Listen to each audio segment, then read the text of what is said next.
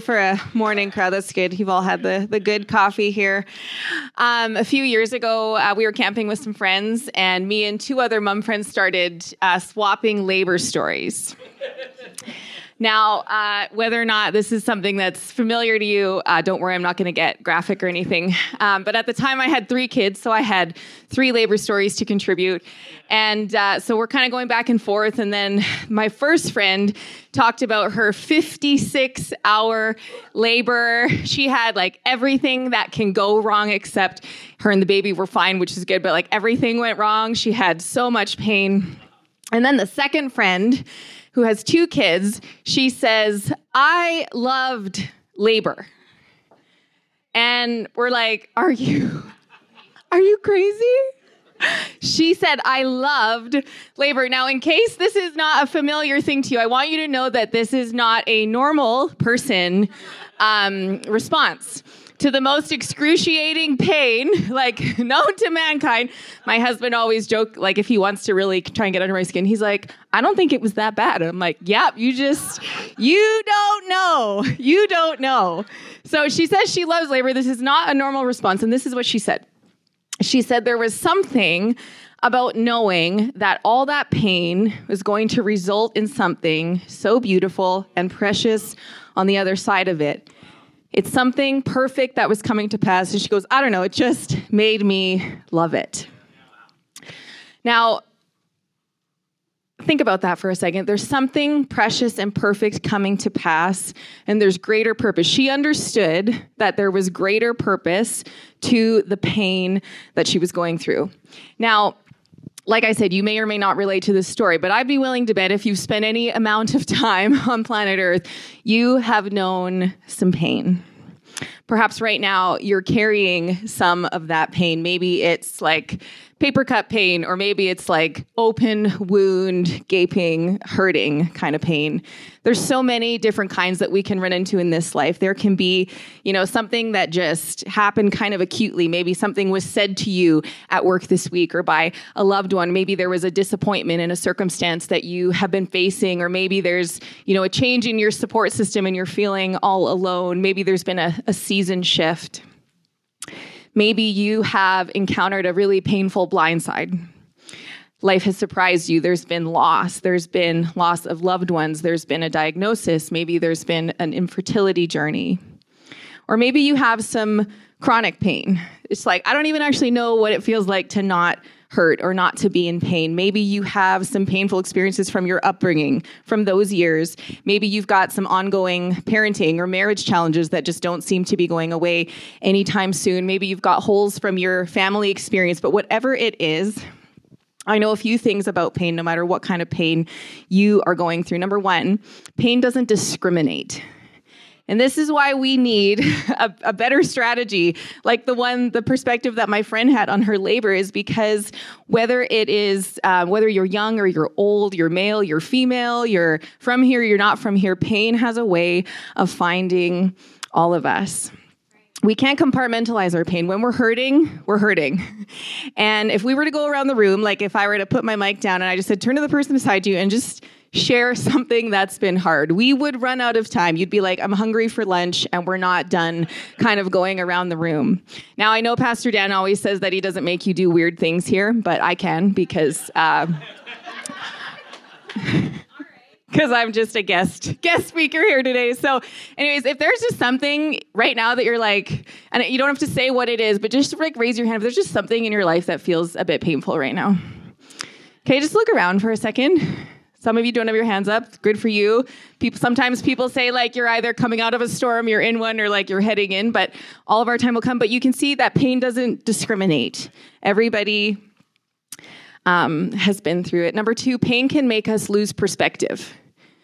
Uh, pain is really demanding. You typically can't ignore it, and it's hard to give attention to anything else. When I was in labor, second time, uh, I was laboring at home and I was like on my hands and knees, and it was getting really intense. And when it got really intense, my mom comes into the room and she's holding my cell phone and she's like, Hi, your sisters want to know how you're doing. And I'm like, Get out of my room.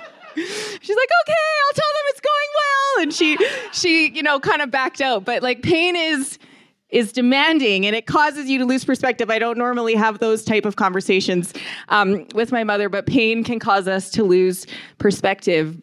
And the last thing I know about pain pain is really, really hard to interpret. It's hard to interpret. Why would a loving God who's powerful, who could fix, who could heal, who could do anything, why would he choose not to?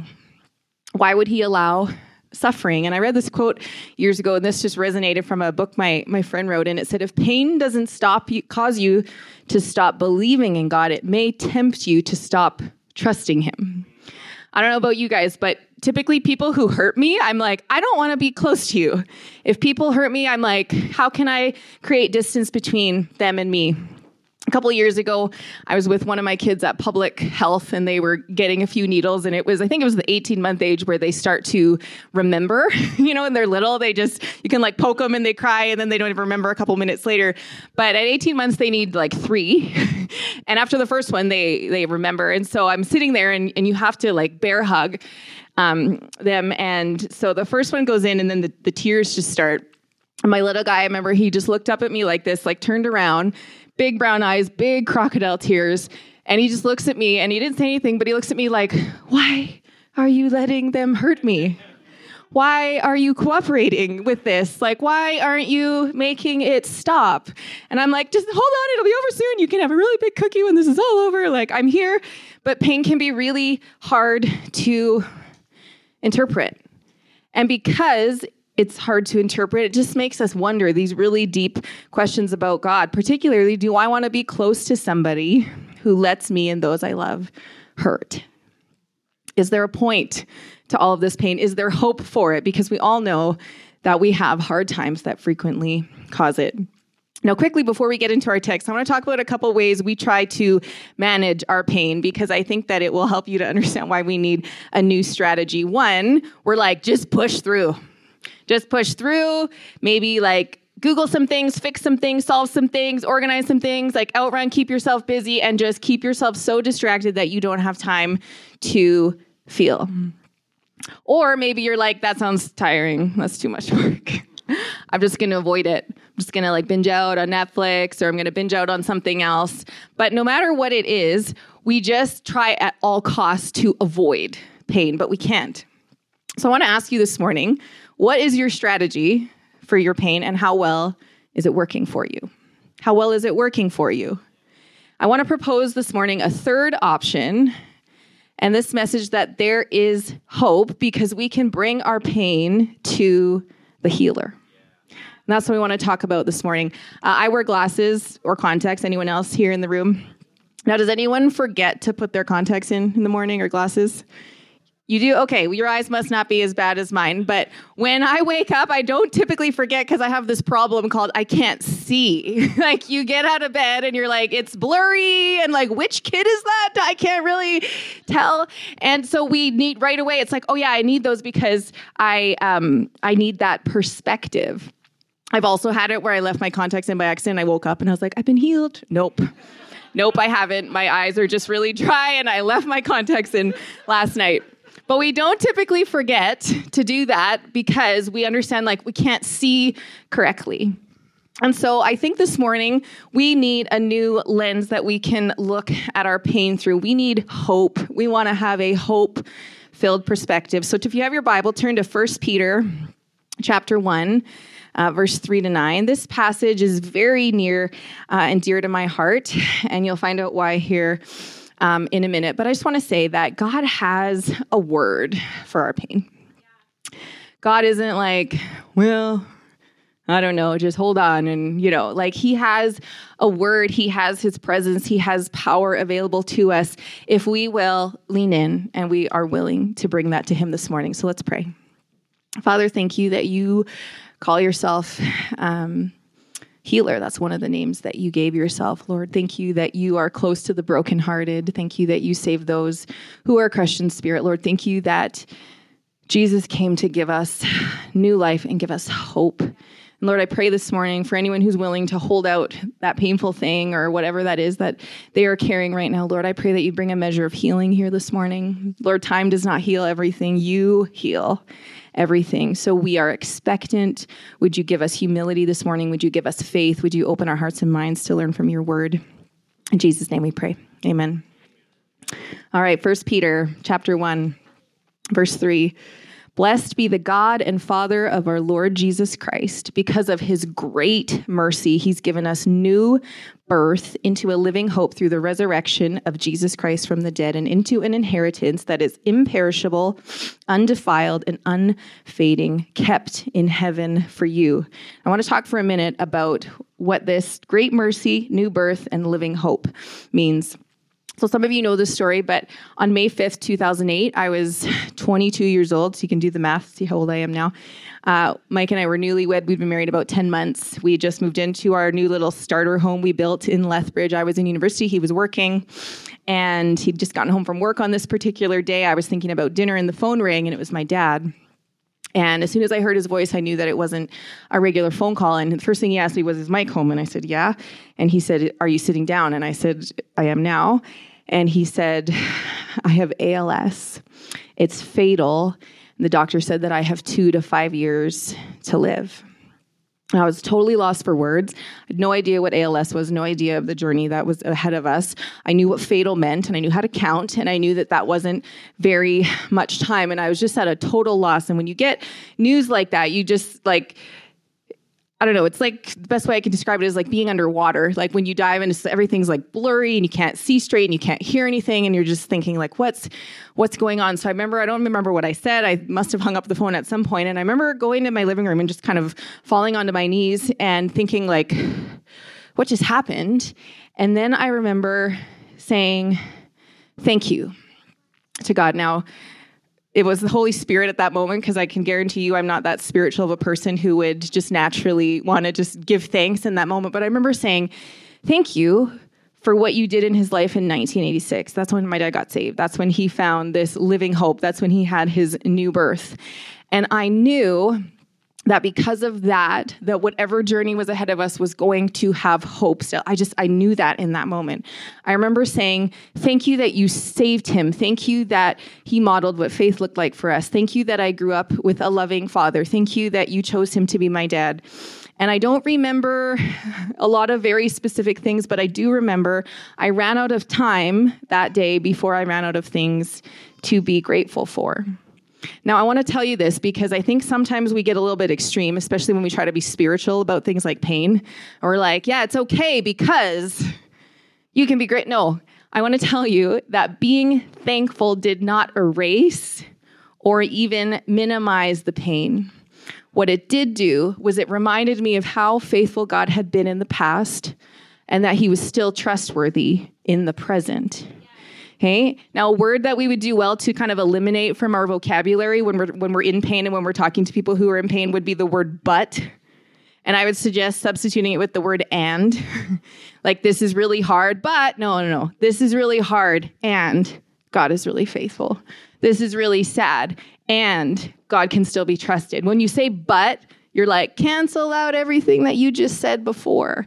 And we can hold these things that feel like they're intention when we're willing to sit there in that space. So I knew that I had no idea what lay ahead, and it was a hard road that was ahead, but I knew that we had hope. Now, what is hope? Sometimes I think people think hope's like a cruel word because it's like, well, hope sometimes just cr- like, it's like, well, I had hope that things were going to work out, and then they didn't, and then I felt crushed. But this is what hope is hope is confident expectation of future blessing based on facts and promises confident expectation of future blessing based on facts and promises. Now, if you read the Bible and you that song that we just sang, you know that that's true. It's like we win in the end. Jesus is victorious.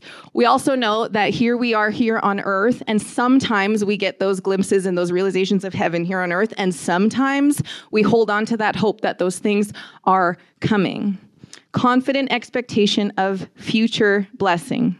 So, in this passage here, Peter's writing to scattered believers who are going through trials. And I would encourage you to read this whole letter this week. It's only five chapters long. And there's themes that will emerge. And Peter talks a lot about suffering over and over. He says, even later on in the, in the book, he says, Don't be surprised at the fiery trials that are happening as if something strange was going on. Like, what? I, I didn't know this was going to be hard. He says, No, no, no. Like, expect hard times. Jesus said, In this world, you will have suffering, but take heart. I have overcome the world. So he will talk about these themes of suffering and hope and future glory. And I love that the first thing that he says here, if you could go back to the slide with the verse, is he says, Blessed be the God and Father of our Lord Jesus Christ. That word blessed is where we get the word eulogize. So if you go to a funeral and you hear a eulogy, typically they're like, here's all the best things about this person. They are speaking well of somebody when they eulogize. And he's saying, Peter, who's gone through some things, he's saying, Blessed be God. He's speaking well of God, choosing to do that. And he says, Because of his great mercy, because of his great mercy, he's given us new birth into a living hope. Great mercy. Now, I want to just park here for a second. Because if we want to remember that there is hope, we have to remember what God has already proven to us. We have to remember that we were we were dead in our sin and that he made us alive in Christ, that he gave us this new birth, he gave us this living hope. And I just want to talk for one second here because I think when you talk about something like mercy, you're like, okay, I read God is merciful and I get that. And but sometimes if we're honest, I'm not going to ask you to raise your hands because I already did that once. Can only probably do that once in a in a Sunday morning. But sometimes we feel like God is mad at us and that God is mean. Yeah, I said it. Sometimes, if we're being honest, the things that God allows in our life feel mean. And sometimes we feel like no matter what I do, no matter how hard I try, just I feel like He's just not happy with me and we feel like He's mad. So, what do we do when Scripture says he has he's great in mercy he's rich in mercy but we have these conflicting feelings now let's talk about mercy for a second mercy means kindness or goodwill toward the miserable or the afflicted, joined with a desire to help them.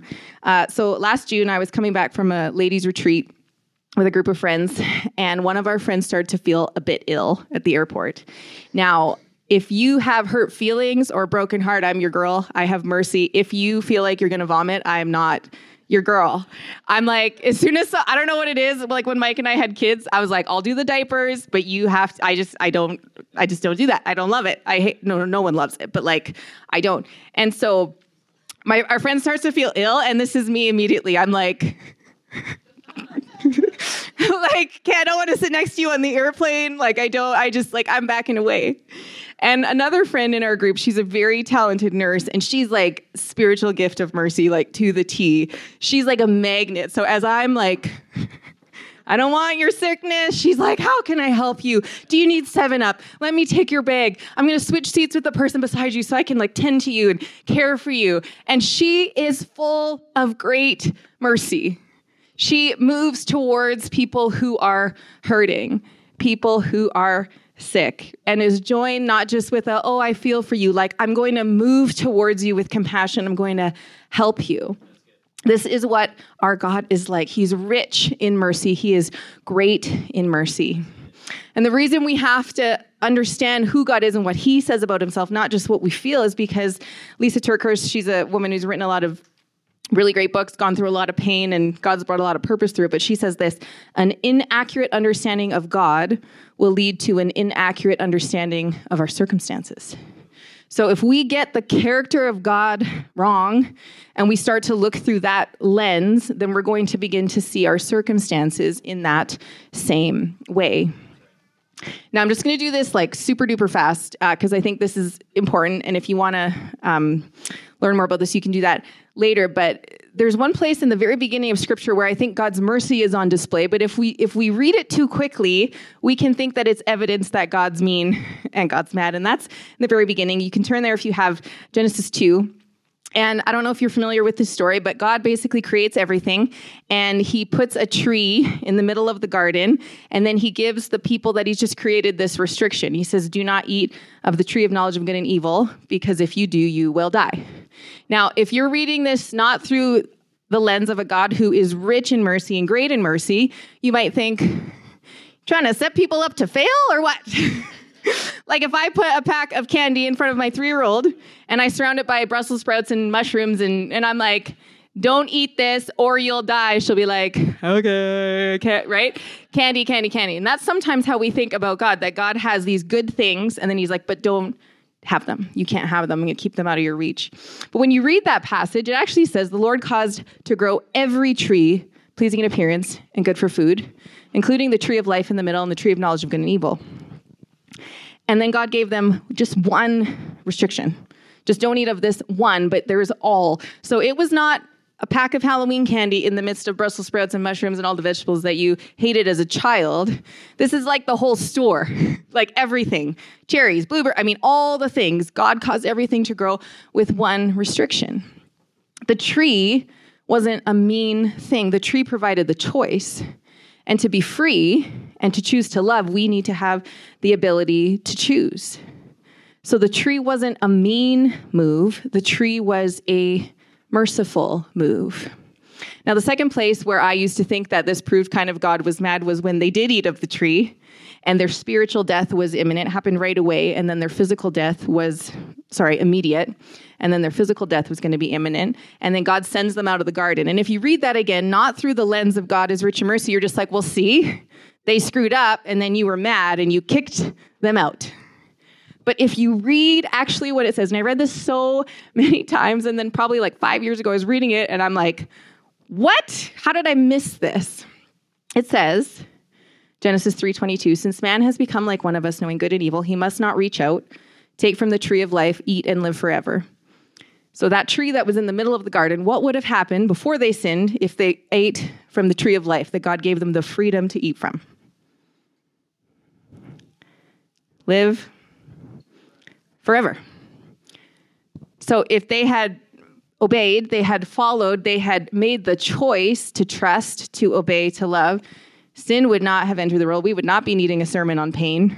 we would not be living in brokenness because they would have been in this perfect Eden forever. But that's not what happened. So it says when he drove the man out, he says, We don't want them now in this broken, sinful state to eat from the tree of life and be separated from me forever. So he says he sent them out and he placed, you know, the flaming sword and the cherubim there to guard the way to the tree of life. And when I read this through that other lens of God who is rich in mercy, I thought, oh, that was really kind of you. that was kind of you to block the way to something that would have resulted in our permanent destruction. And that's why it's so important. We have to we have to get into the word. We have to read the word. We have to understand the word because this tells us who God is. This tells us the lens that we should be looking at our circumstances and our life and earth and eternity all through. God is rich in mercy and we have to remember what he's already proven. And that's just the first like that's the story at the beginning. If you read the whole Bible, you will find story after story after story.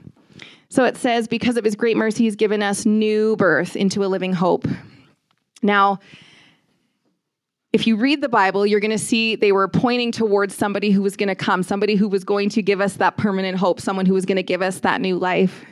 And it was Jesus who finally comes on scene in the New Testament, and he restores to us the spiritual life that was lost in the garden. And we have this living hope through the resurrection of Jesus Christ. And he says, You have now this inheritance. So, number one, if you want to look through the lens of hope, you have to remember what God has already proven. And I promise you, no matter how intense and great the pain is going through, if you start down a road of counting your blessings, it's not going to make your pain go away.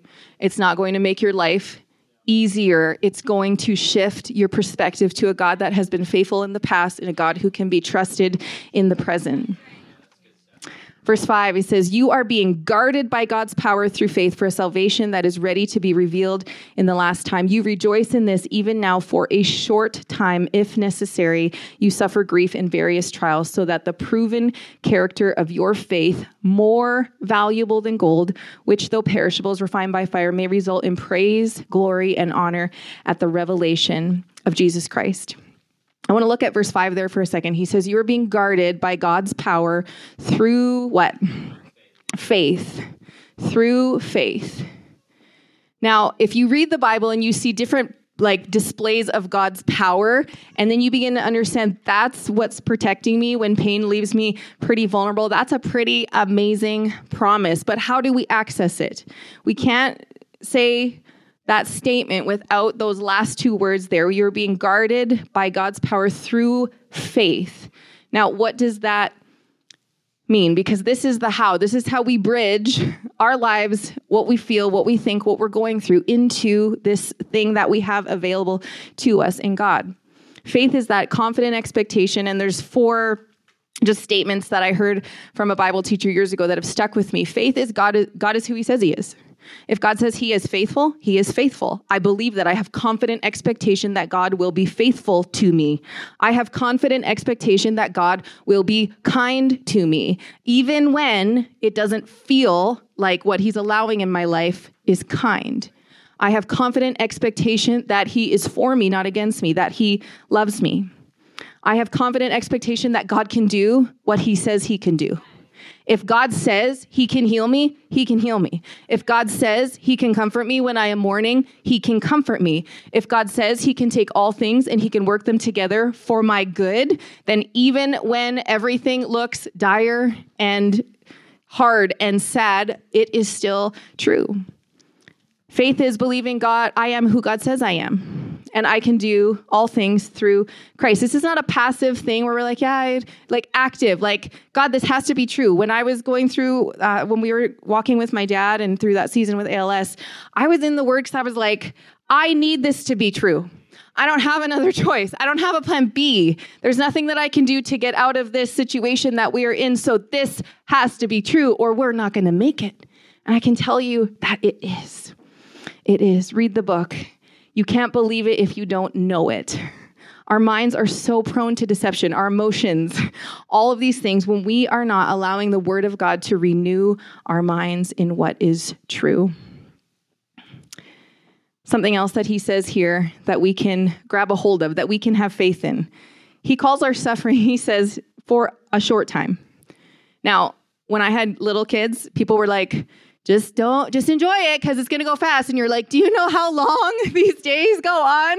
And then they would say well yeah the, the days are long but the years are short. And i can say that yes that is true. But man those days can be long but the years are short. And the same is true with our suffering. When you are suffering man it just feels like it's just going to go on forever. Now i just want to say this. It's not he's not saying it's no big deal. He's saying in light of compared to it's short compared to eternity Labor is not nothing, but compared to the joy of raising kids, it is a short kind of thing. Another thing that he's saying here trial and pains have purpose. They will refine your faith, they will prove your faith genuine. In the current pain you're enduring, the thing that's hard that you're facing, you have a unique opportunity for faith that you probably won't have that specific opportunity again. Think about that. Then all of a sudden, oh, okay, God, what is it you want me to believe about you? And about me and about my life in this particular situ- situation.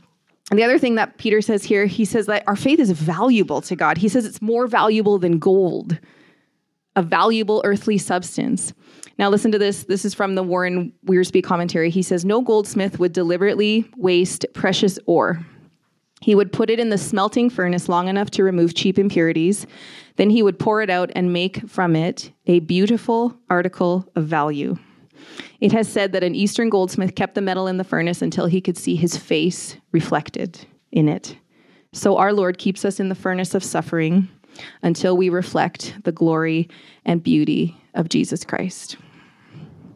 To remember that there is hope, number two, we have to park our minds, park our lives where there is protection, and that is in the promises of God. In 2014, Airdrie had an intense hailstorm, and it left every house in our neighborhood looking like a drive-by shooting had just happened like with just all the, just holes.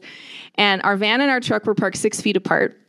And our truck was a total write-off and our van was totally unscathed. Any guesses? He's like obviously stephanie garage. Because the van was protected. The van was inside of something that took the brunt. The garage was damaged but that took the brunt. And the van had no damage. Now, I'm not saying it doesn't mean, you know, in storms and pain that it's like you don't hear it, you know, you're not affected by it, but it doesn't have to damage us when we are being guarded by God's power through faith. Verse 8, he says, Though you have not seen him, you love him. Though not seeing him now, you believe in him and you rejoice with inexpressible and glorious joy because you're receiving the goal of your faith, the salvation of your souls. Jesus said, If you love me, you will obey me. He said that in John. And I want to say that even when you can't see the good that God is bringing from your pain, even when you don't understand, you can still trust. You can still trust him. You can still walk by faith. You can still, you know, continue to do the things that you know God has called you to do. You can still love him. 2 Corinthians 4 16 to 18, it says, Therefore, we do not give up. Even though our outer person is being destroyed, our inner person is being renewed day by day. Listen to what he says about the trials of this life.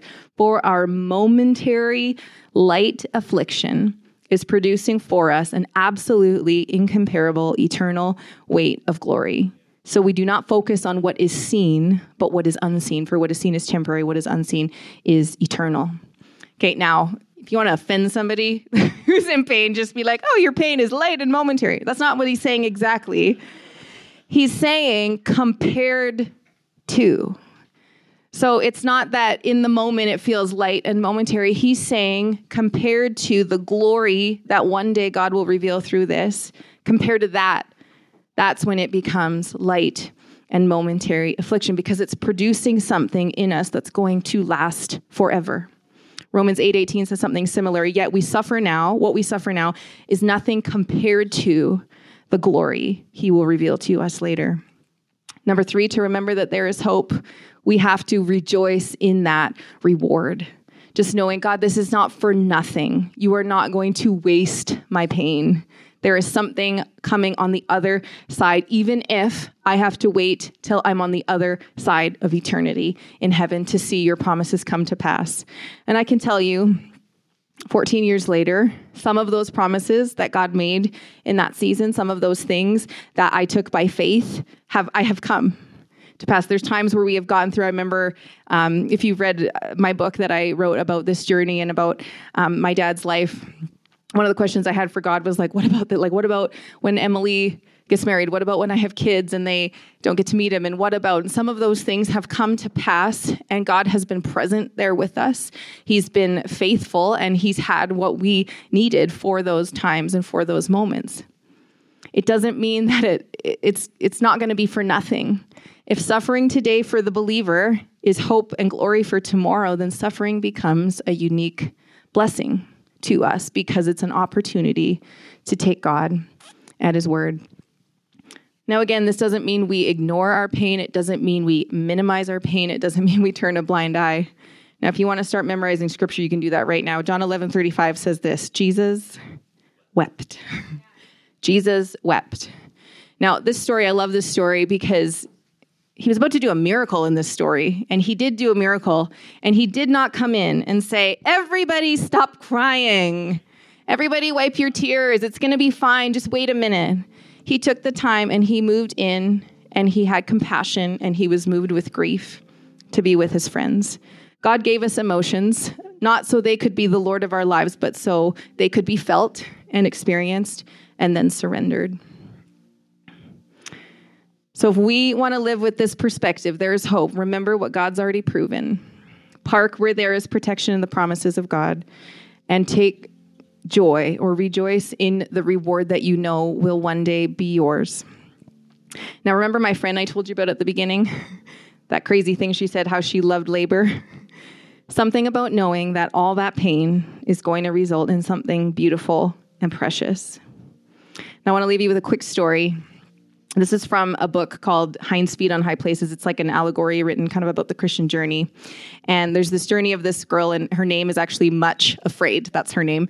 And she goes on this journey and she wants to go to the high places, but she has to go through all of these things in order to get there. And along the way, every time she wants to give up, God, the great shepherd in the story, he has her build an altar, lay down whatever she's kind of struggling with. And then there's this moment where it's consumed on the altar, and then there's a little rock left. And then he says to her, Pick up the rock, put it in your bag, and carry it with you. So she has from this journey this kind of collection of these very basic, you know, rocks, gravel type of thing. Now, when she gets to the very end, this is what he says to her Give me the bag of stones of remembrance you've gathered on your journey. And he gives her a new name, Grace and Glory. She took it out and passed it to him, and then he bade her hold out her hands. Then she gasped again with bewilderment and delight, for instead of the common ugly stones she had gathered from the altars along the way, there fell into her hands a heap of glorious, sparkling jewels. Very precious and very beautiful. As she stood there, half dazzled by the glory of the flashing gems, she saw in his hand a circlet, a crown of pure gold. Supposing she had thrown them away. She discarded her trust in all of his promises, had gone back on her surrenders to his will. There could have been no jewels now. To his praise and glory, no crown for her to wear.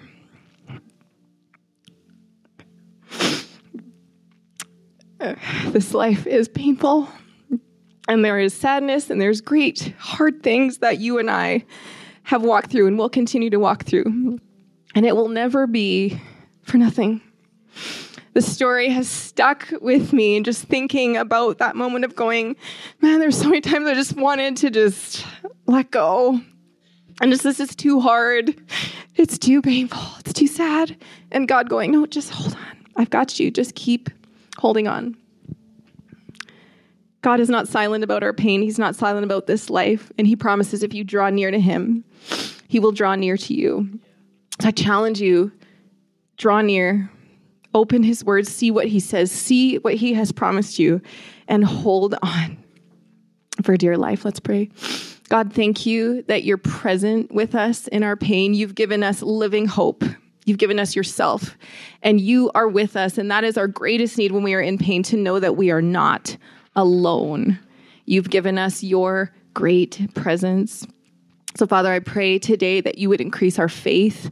I pray for anyone in this room who's just like frozen in their fear or their pain, just going, it's too hard. I don't even know how I would surrender this. Lord, I just pray that there would be a release and just a surrender in this room today, Lord, and that your spirit would move here this morning and bring healing, Lord, to where we need it. In your name we pray. Amen.